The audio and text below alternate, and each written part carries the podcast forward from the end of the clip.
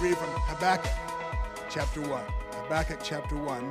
And I'm going to read from the New Living Translation in just a moment. Habakkuk chapter one. Most of us are aware, because your pastors here have been men of faith. They've taught on faith. Your pastors taught me on faith. And we all know that our faith is supposed to grow. I think we all understand that, that we are each given a measure of faith, and what we do with that measure determines whether that faith remains at, at an initial infant level or it grows and matures through the years. And so we understand that, that that's something God gave us. And we all start out with the, the same amount of muscles, but we all don't look the same muscular-wise, right? And so it's how you use it and what you do with it. And, so, and, and, to, and to be sure, most of the time, this is the case, that, that our, our, our faith grows. But when you're serving God over the long haul, you know, I got saved in nineteen seventy-one, so it's been a long journey with the Lord. And one of the things that happens along the way is things get cloudy.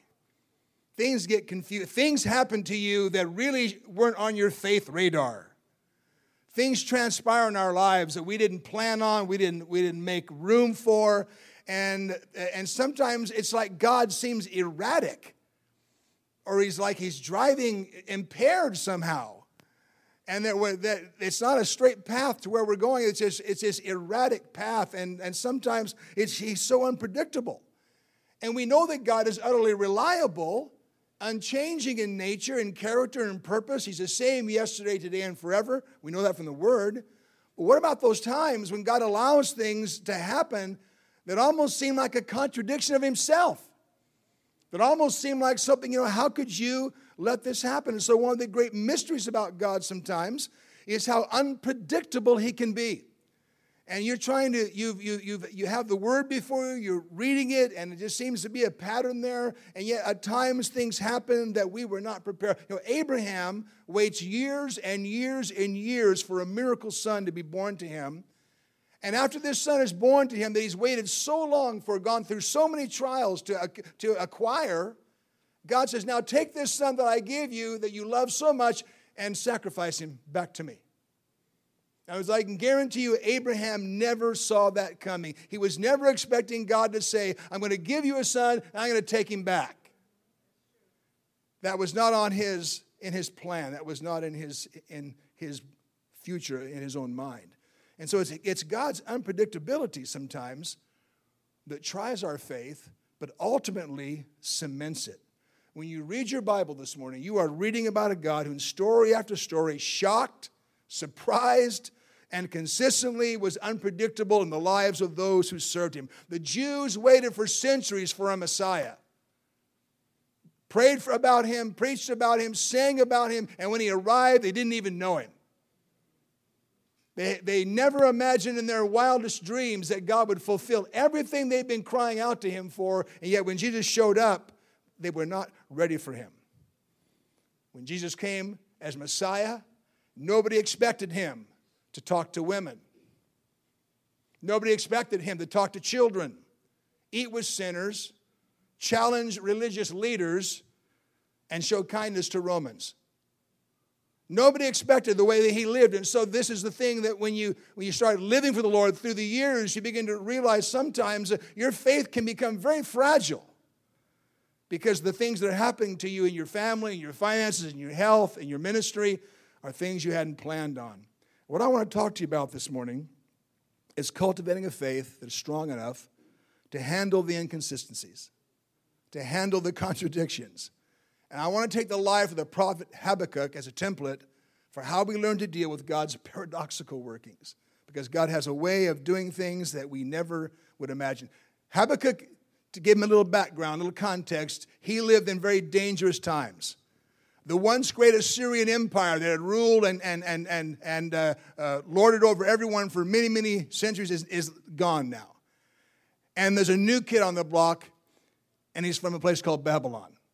And so Babylon is rising up. Assyria has is, is uh, fallen off the scene.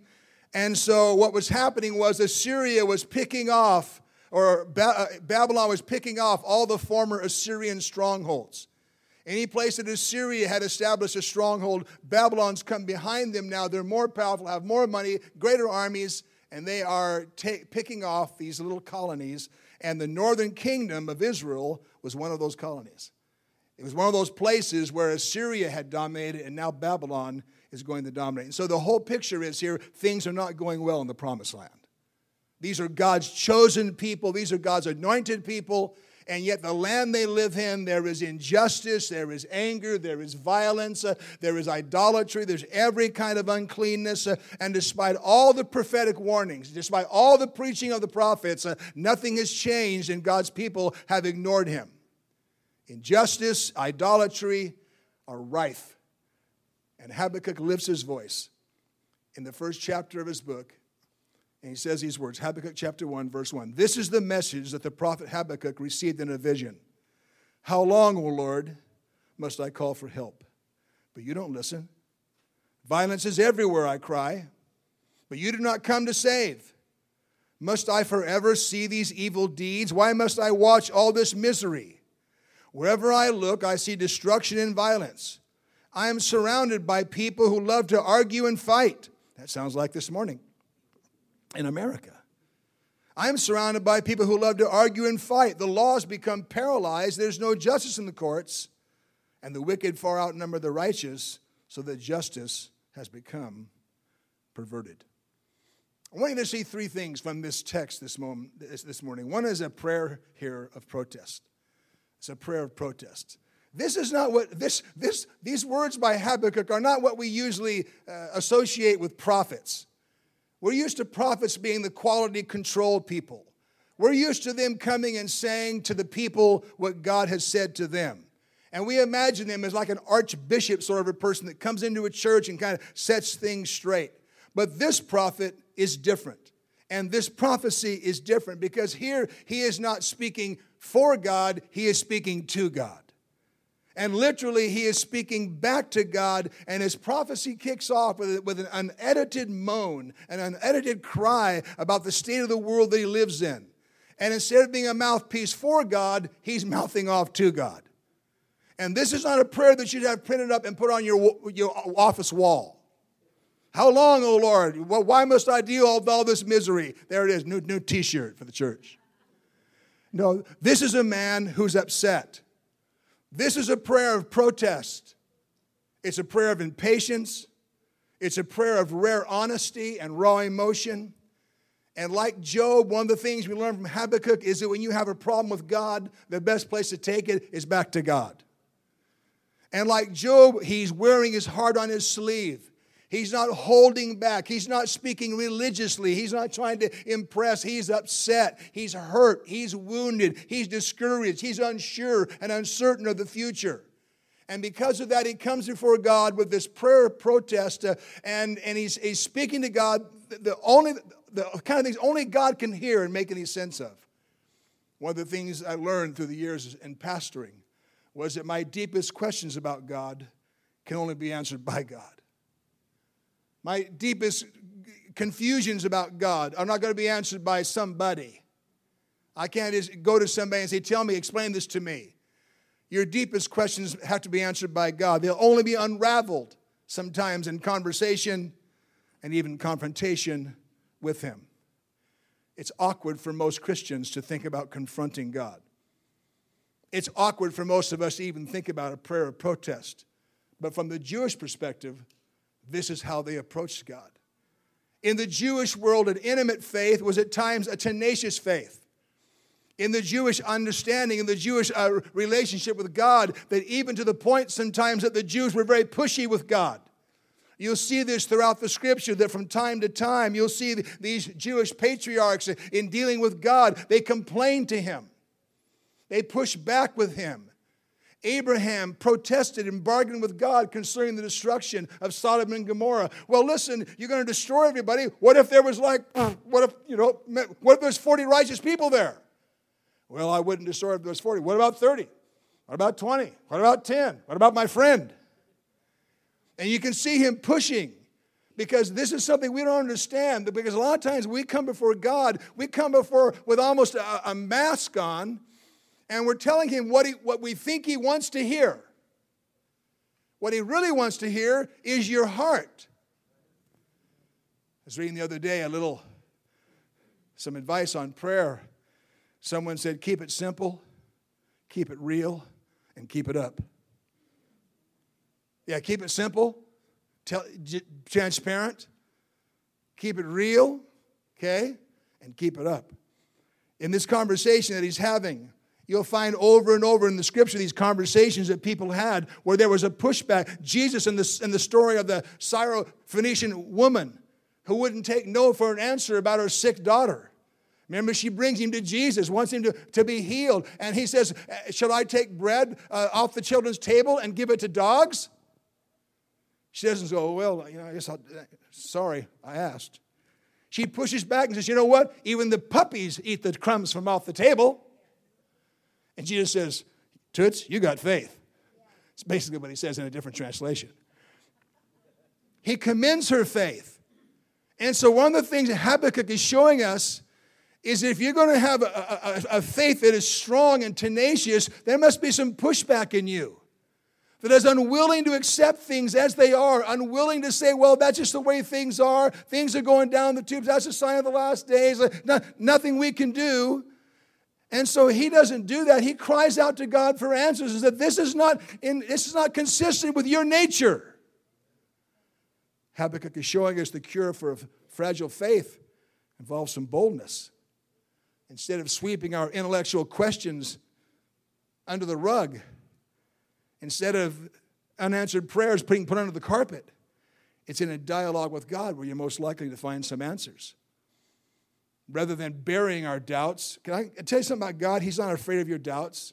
You're not going to scare him. Oh, I got a doubter on my hands down here. He can handle your doubts. He can handle anything you bring to him. He's really, really good at it. You can complain to him. He gets that a lot. He understands that.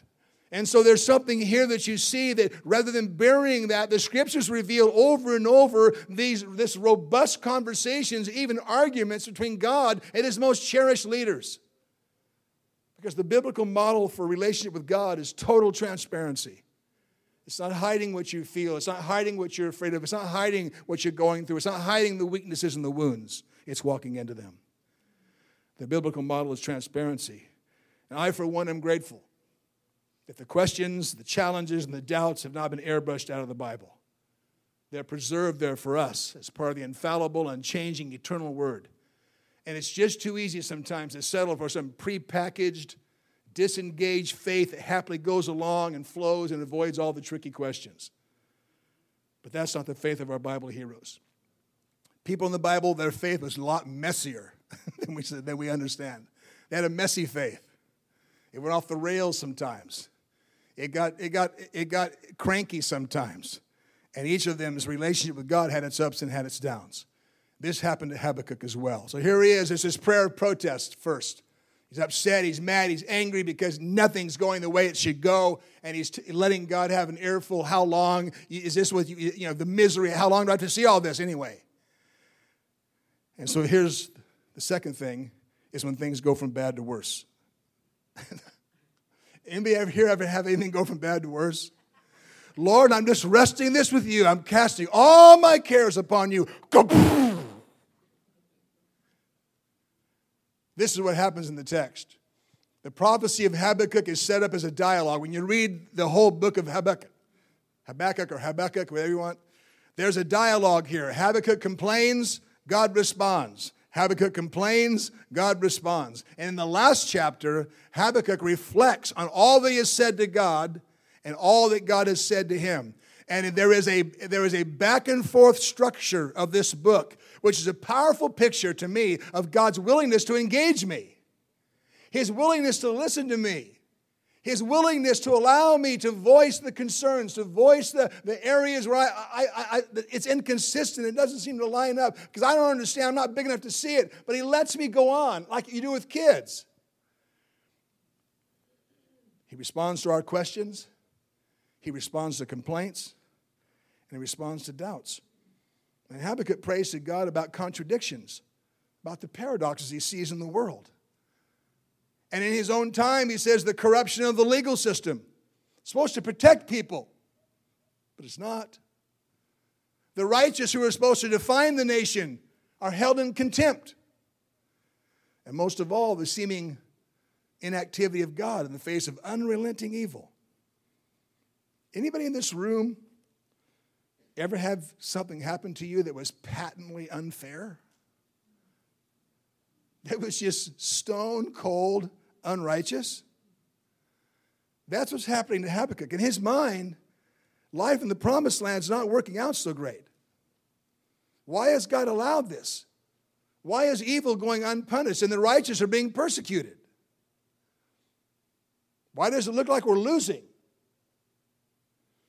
In chapter two, you can begin to read God's response to Habakkuk's prayer of protest. And this is where the unpredictability of God steps in once again, because Habakkuk is concerned about how badly things are going. He's concerned because he sees the nation going and swirling down the drain. And God answers him in chapter one, verse five. And he says, the Lord replied, look around at the nations, look and be amazed. For I'm doing something in your own day, something you wouldn't believe even if someone told you about it. I am raising up the Babylonians, a cruel and violent people. They will march across the world and conquer other lands. They're notorious for their cruelty, and they do whatever they like. Habakkuk has prayed for God's help. His nation's in a free fall. He's crying out for God to do something, and God says, you know what? Worse is coming. Stand to your feet and give God praise. That's what he tells him. You think this is bad? I'm raising up the Babylonians.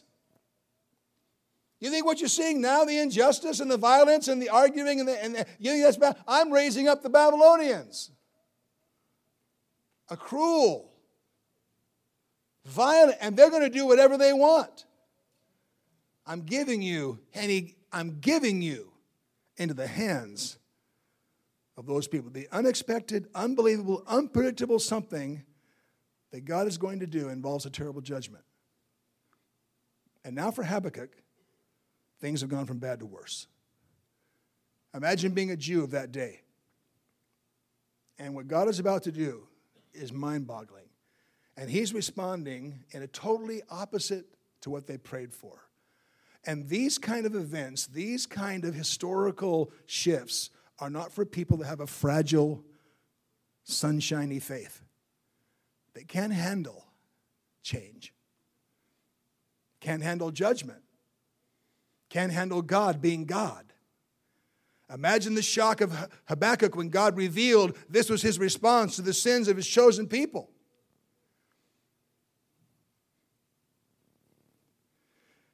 There's a term that governments use for massive, unforeseen events that happen among nations. Events like nine eleven, events that no one saw coming, but events that are so profound and so impactful, they change everything. And they call them black swan events. Because there for a long time it was believed that black swans were, didn't exist or were incredibly rare. They aren't that rare. In Australia you'll see them. But the reality is these events that governments plan ahead to build a resilience into the economy that, so they can rest- withstand these unforeseeable disruptive events, these black swans. For Habakkuk, God's response about Babylon is a flock of black swans landing in his yard. You ever have God do something completely contradictory to what you asked for? Believe him for this, Lord. Oh, I'm going to get this. What?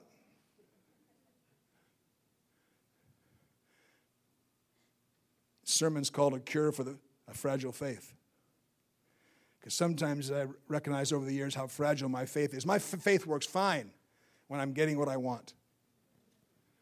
But there's an old saying, scratch a Christian, find a heathen. There's something in us, isn't there? Money's flowing, health is good, blood tests are positive.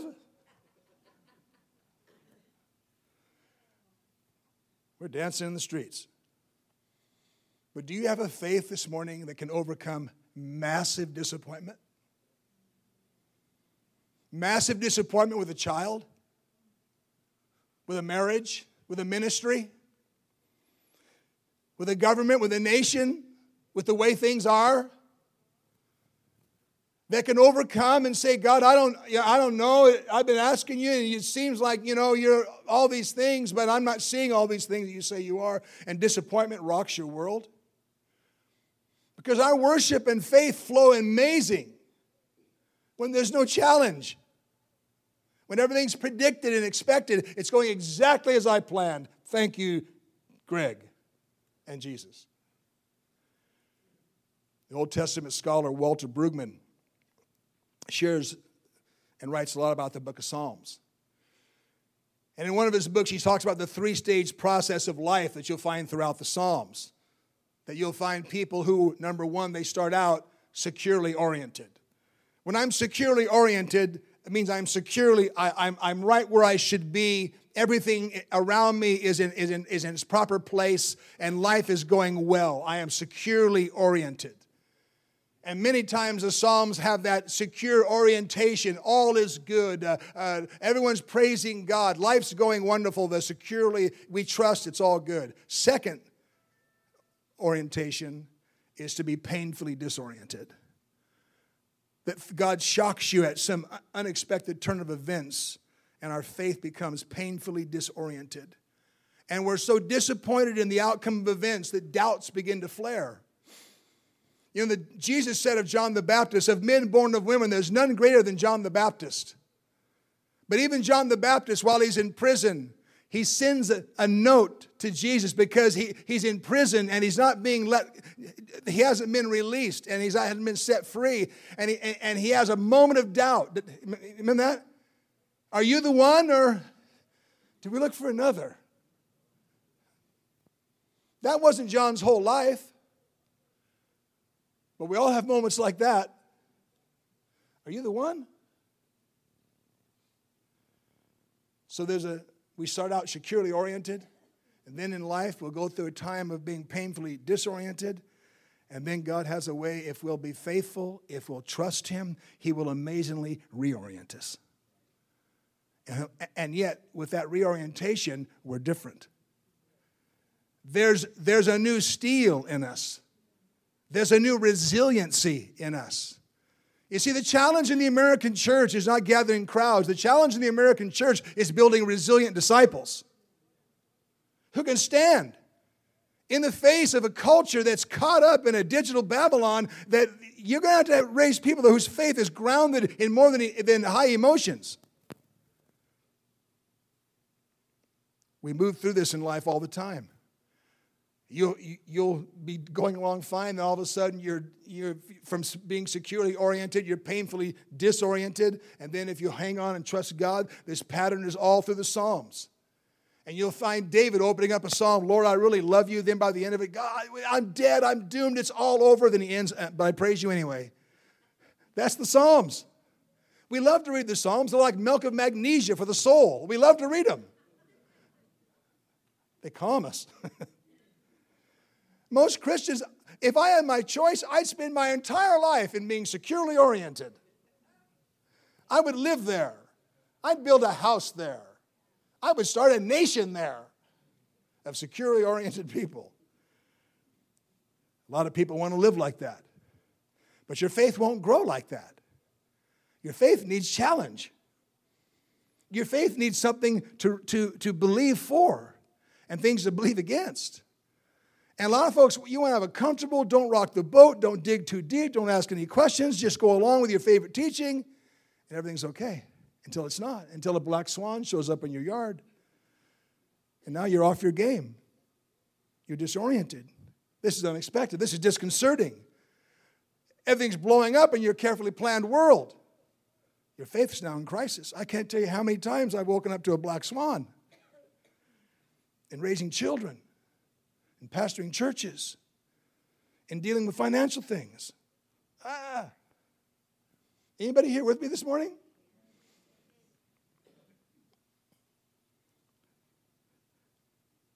Everything's okay until it's not okay. Now my faith's in crisis. You know why? Because my faith was too fragile. My faith was too fragile for real life.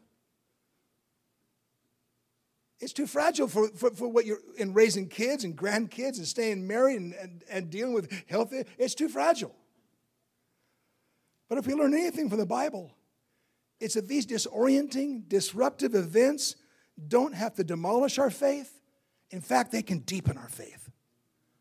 And God will, in fact, reorient my faith upon a far broader and stronger foundation.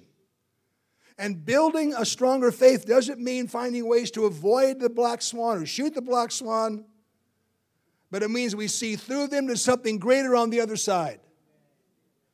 We know that something greater is on the other side. I love the way the book of Hebrews puts this in Hebrews chapter two, verses eight and nine. Paul mentions this and talks about this. New King James, he says, "You have put all things in subjection under his feet," talking about Jesus. "For in that he put all in subjection under him, he left nothing that was not put under him." We want to stop right there. Everything's under his feet. Everything's under the feet of everything. Everything, all of it, totally under Jesus' feet. Next verse. "But now we do not yet see all things put under him. But we see Jesus, who is made a little lower than angels for the suffering of death, crowned with glory and honor, that he, by the grace of God, might taste death for everyone." Everything's under his feet, but I don't see everything under his feet sometimes, but I still see Jesus. Old song, when I first got saved, when I first got saved, song services were different. How many know they were different? Like a hymnal and stuff. Robin's father was a song leader, like one little guy on the platform, like this. Organ over here, a piano over here, no drums. We had to overcome amazing, amazing demonic forces to bring drums into the church. But, but I remember an old psalm, they sing, "Standing somewhere in the shadows, you'll see Jesus." He doesn't always ride out, he doesn't always ride, you know, the big shiny one in front. Sometimes he's in the shadow. He's in the storm. He's in the whirlwind. He's in the earthquake. We see Jesus. Habakkuk was revealing a facet of God's nature in which sometimes God deliberately destabilizes you.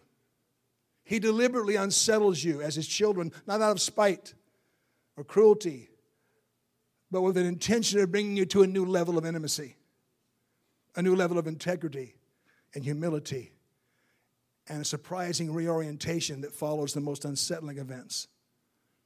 Let me close with this this morning. Some clues to the cure. Habakkuk does three things here. The Bible always does three things. It does three things.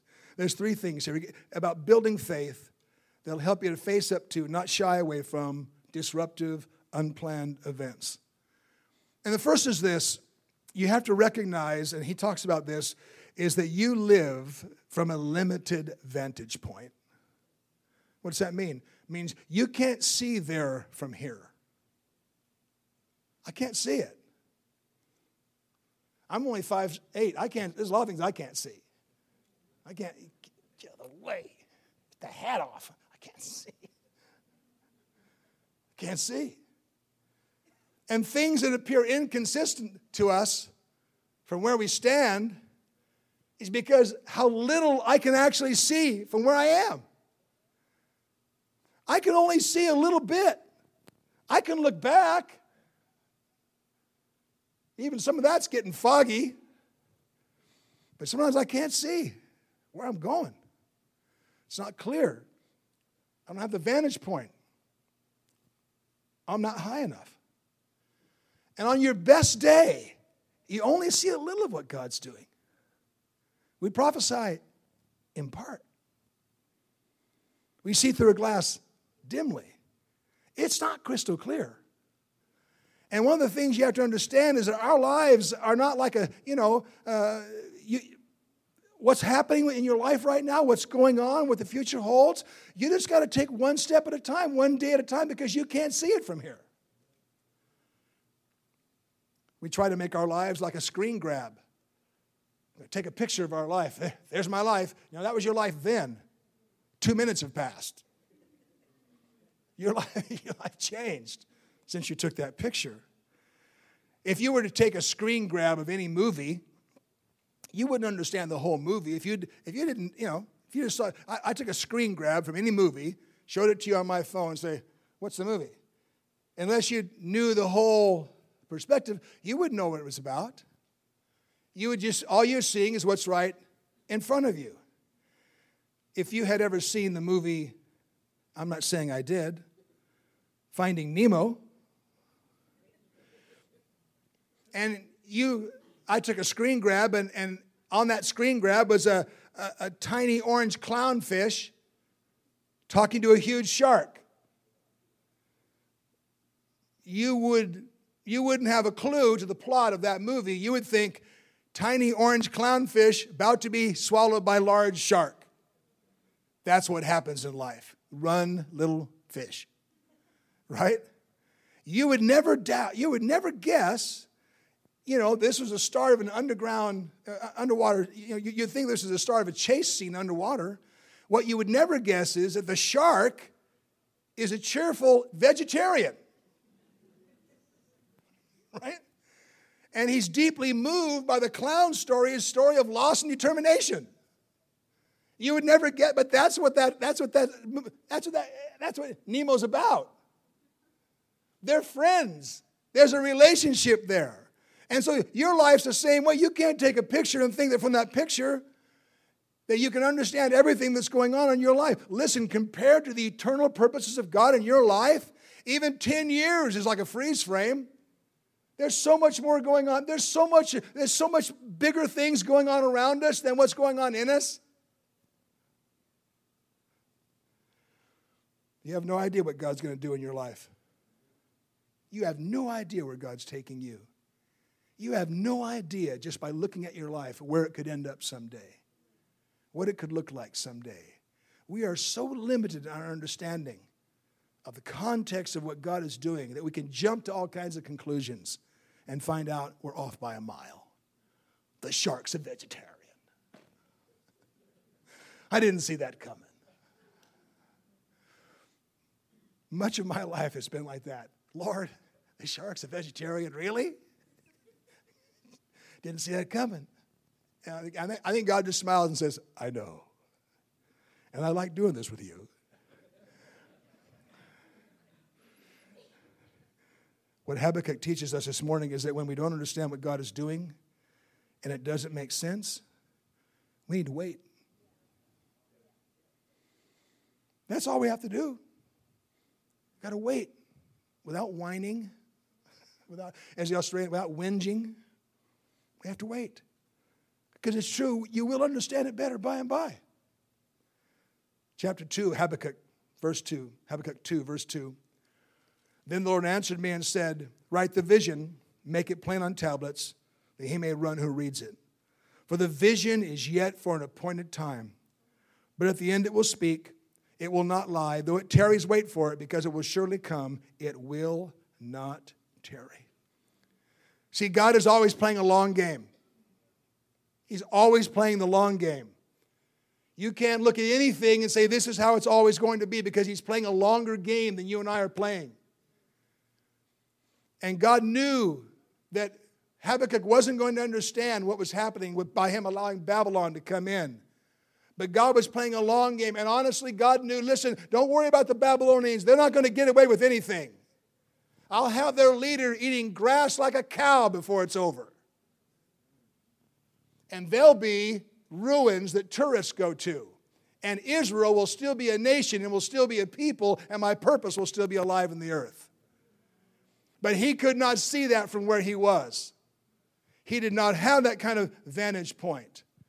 So we have to wait sometimes to see what God is doing. And I hate to wait. I hate it. Number two, the second clue to having a strong faith is you have to always be able to make a connection to the past. In other words, you have to be able to reach back to God's faithful past in your life. In the same way, waiting can help us see what God is doing. Looking back can remind us he's always been faithful. How many know he's always been faithful? He's never failed. He's never let a single promise go unanswered if you'll wait on it. And the same way waiting can help me see what he's doing and it come to pass, I, I can encourage myself that God is faithful. Habakkuk chapter three. He said, now, I'm going to wait. Now he says, Lord, I've heard of your fame. I stand in awe of your deeds, O Lord. Renew them in our day. In our time, make them known. In wrath, remember mercy. And I'm not going to read the text. But Habakkuk goes on from here. He lists a number of events from Israel's history where God supernaturally sustained them. He remembers Egypt, the soldiers, the Red Sea, the pillar of fire, the ten plagues. He goes back and he's reaching back saying, God, you know what? I can't see from here, but I'm going to wait. And I'm also going to reach back and remember how faithful you have been and all that you've brought me through. People sitting in this room, there was a time when you thought, you know what? I don't know if I can make it much farther. Here you are. You, but you felt at some point, there's been some points in your life you felt it's not going to get any better. This is as good as it gets. But God reached in because he's faithful. Looking back reminds us of his character and the things he's done for us. The Lord spoke to me one day. He said, you're going to be embarrassed someday at how fearful you were. You're going to be embarrassed someday that how fearful you were in light of what was going on in your life. It'll embarrass you to realize I completely had every single thing under control, and there you were cowering, and, you know, it'll embarrass you. I said, oh, again? Isn't that true? We're going to be embarrassed someday about the things we worried about. And the things we stressed about and the things we laid awake at night thinking about because we couldn't sleep. Never understanding that if we'll wait, he'll, he's always been faithful. He'll, he'll always be faithful. He's never failed anyone yet. He has an amazing track record. Sometimes God will come through for me on something and I'm, I'm like, oh man, why do I have to keep learning the same lesson over and over again that you're, you're faithful? It may feel like that. Why? I, I, it's like a seven thousand times, Greg, good job.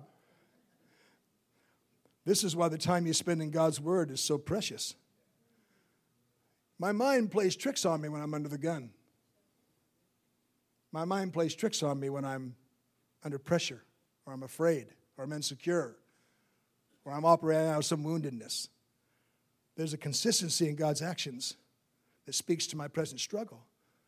That's why the time you spend in his word, the Holy Spirit is helping you. And so first clue to having a stronger faith is realizing I can't see it from here, but if I'll wait for it, it'll become clear. Second thing is I need to look back and remember his faithfulness at all times and in all places. Jesus Christ the same, yesterday, today, and forever. And thirdly is this, the final clue to cure a, f- a fragile faith involves how you see right now. Be careful how you judge God in your present circumstances. Be careful the thoughts you have about him and what you're going through right now. For Habakkuk, it felt like he was on the losing side. Everywhere he looked, things were just getting worse. The Babylonians were stringing together victory after victory, and Judah was their next victim, where he lived. And if our love for God is dependent upon appearing to be winning all the time, you're on the wrong team. Our team doesn't look like it's winning right now in America. Did you know that? We don't look like we're winning. Nobody would turn on the things and say, look, Christians are winning in America. Christian churches are winning. No, you wouldn't, you wouldn't, that wouldn't be the first thought that would come to your mind. And this is why true worship is about living through the ups and downs. True worship is about raising your hands when you don't want to raise your hands. It's about being in your seat, in your place of worship in the house of God when you don't really feel like it. Habakkuk knows this. In his final prayer, he models a type of worship that's so counter to the consumer mentality that infects us. In the middle of one of the darkest points in Israel's history, unsure of what the future holds, this complaining, protesting prophet puts together a song of praise that ought to be part of every believer's life this morning. Habakkuk three, verse seventeen. Listen to what he says. Though the fig tree does not bud, and there are no grapes on the vines.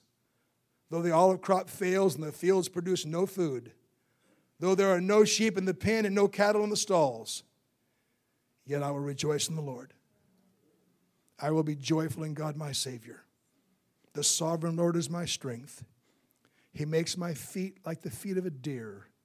He enables me to go on the heights. The sovereign Lord is my strength. He maketh my feet like hinds' feet, King James. You know what that's talking about? I lived for a lot of years. I got saved in Prescott, Arizona. Used to deer hunt a bit. Too much work now. But I'm telling you, deer, when they want to get away, they can run up the side of mountains. You can't even believe it, the capacity they have. They can traverse terrain that you and I would take hours trying to get up and climb. They just, and that's what God says He'll do to your heart. You've, you've made me like a deer that I can traverse difficult, treacherous, dangerous territory like Twinkle Toes. I just zip up that thing. You with me? I just zip up that puppy. Make my feet like a like a deer. Don't you want to have that? Don't you want to have that capacity to move through life, to move through crises, to move through disappointment, to move through heartache, with a heart that remembers, with a heart that waits, and with a heart that trusts?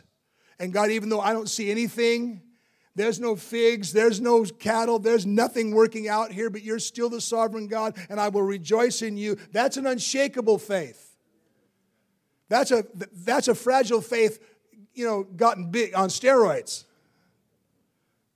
Whatever surprises us, shocks us, God's okay with it. I love what the brother said who was taking the offering. It was such a God's hands on you, bro, when you speak. This is something about this, an anointing that was pretty cool. And this, that, God's got it. He's just got it. I don't got it. I don't got it. I'm like, let me out of here. I got it. And we need to know that this morning. The cure for a fragile faith. You receive that this morning? Would you bow your heads?